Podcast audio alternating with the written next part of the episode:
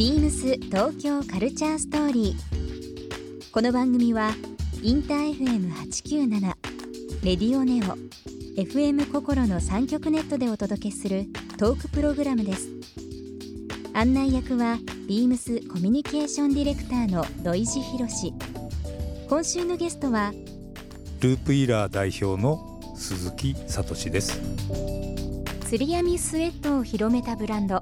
ループウィラー代表の鈴木聡さん。ビームスとは2006年から素材開発を共同で取り組んだ LW ミドルを発表したほか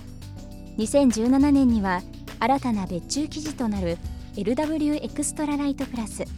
そして昨年はループウィラー20周年とビームスプラス20周年を記念した別注スーパーヘビーウェイトスウェットも発売されるなど深く関わってきました。そんな鈴木聡さんにものづくりへのこだわりや多彩な趣味のお話などさまざまなお話を伺います BeamsBeamsBeamsTokyo Culture Story Beams Tokyo Culture Story. This program is brought to you by Beams. Beams ありとあらゆるものをミックスして自分たちらしく楽しむ。それぞれの時代を生きる若者たちが形作る東京のカルチャー。Beams 東京カルチャーストーリー。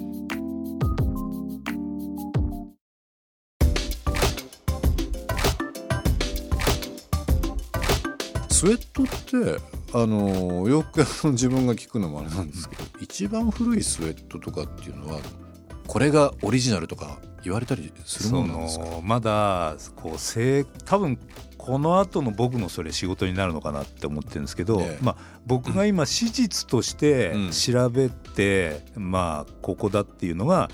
1924年の1924年、うん、パリオリンピックに US ナショナルチームがこのスウェットの上下を着て出場したと。なるほど。これはまあ間違いなく史実として残ってます。残ってる、はい、となるとまあこれあくまでも推測ですけども当時のその代表ですから、うん、トップレベルのウェアを着ていくっていうことですよね。うん、なので、うん、まあそこから遡ること5年以内ぐらいにこういうものが開発されて試験をされて、はい、まあ代表ウェアに24年になっていったんではないかと今僕の中ではそういう解釈をしてます。鈴木さん僕はあのゾロ目とか数字が好きなんで、はい、あれなんですけど1924年ですよね。はい。4年後パリ五輪でちょうど100年ですよ、はい、そうですよね。そう言われてみるとそうですね。なんかやりたいなんかってかね。なんかやれたらいい、ね、まだ気が早いですけどね。もっと先のオリンピック、はい、100年ですよ。100年ですね。えー、まあほぼもうだからその100年近い歴史があるというのスウェットですけどね。あの古着好きだとやっぱりこのガゼットのねあの前と後ろにガゼットついてたりとかガゼットの深さとか形とかで年代とかでこう古着屋で見つけたりとか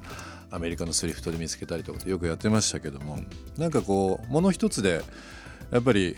あのそれぞれの遍歴、まあ、100年の歴史っていうのはそれぞれ分かりますもんねスウェットもね。そうですね。この年代流行ってたものとか、うん。ね、定番になってるものとか、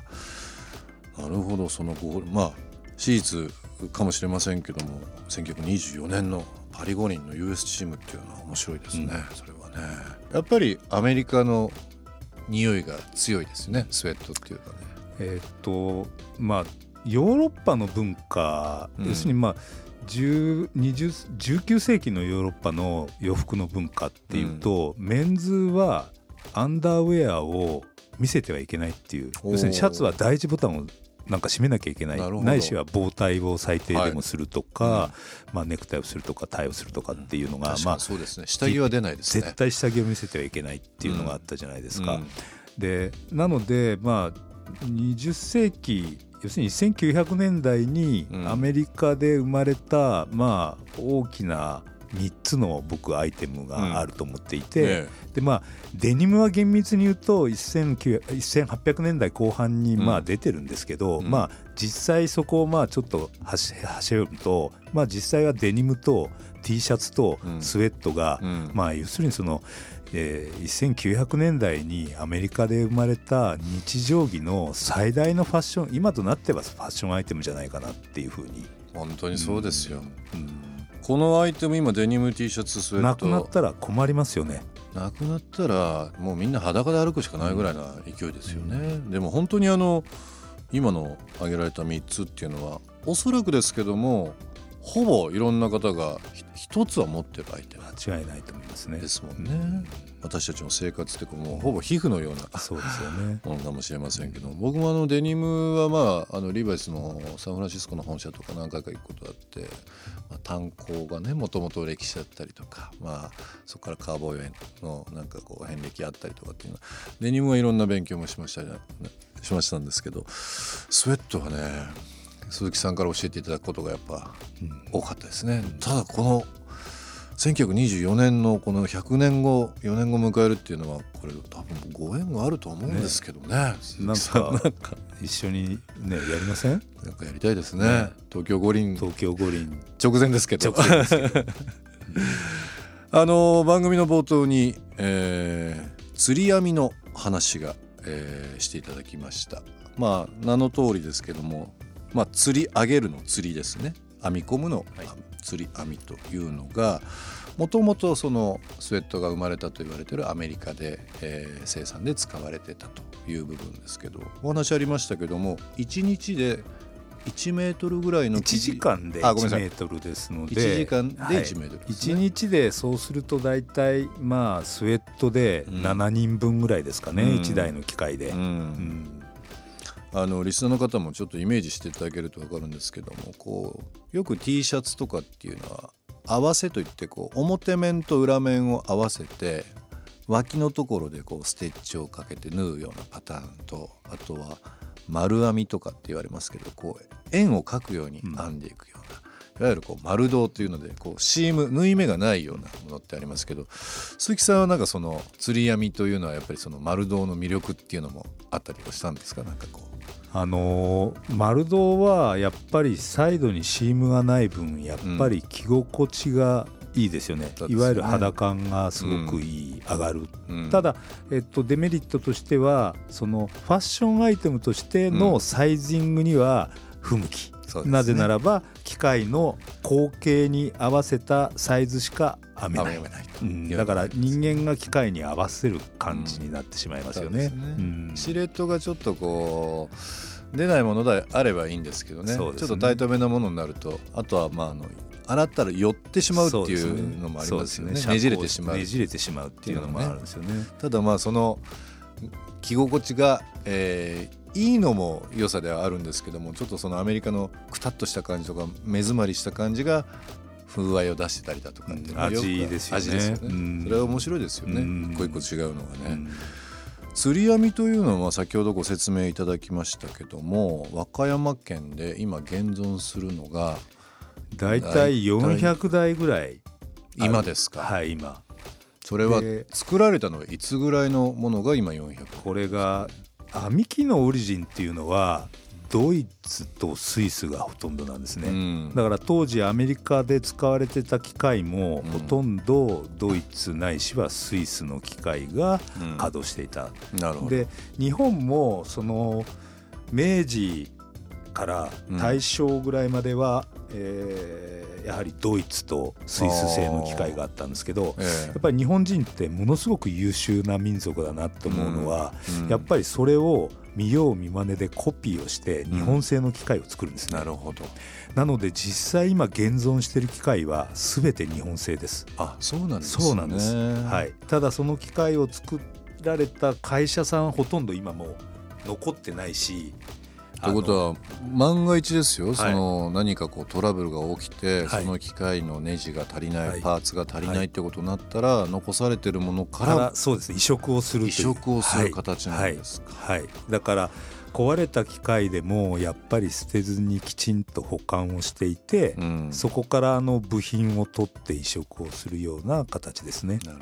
でどうしてもないものはやっぱり作るっていう形ですかね。うんうん最近その改めて昭和家電というのがですね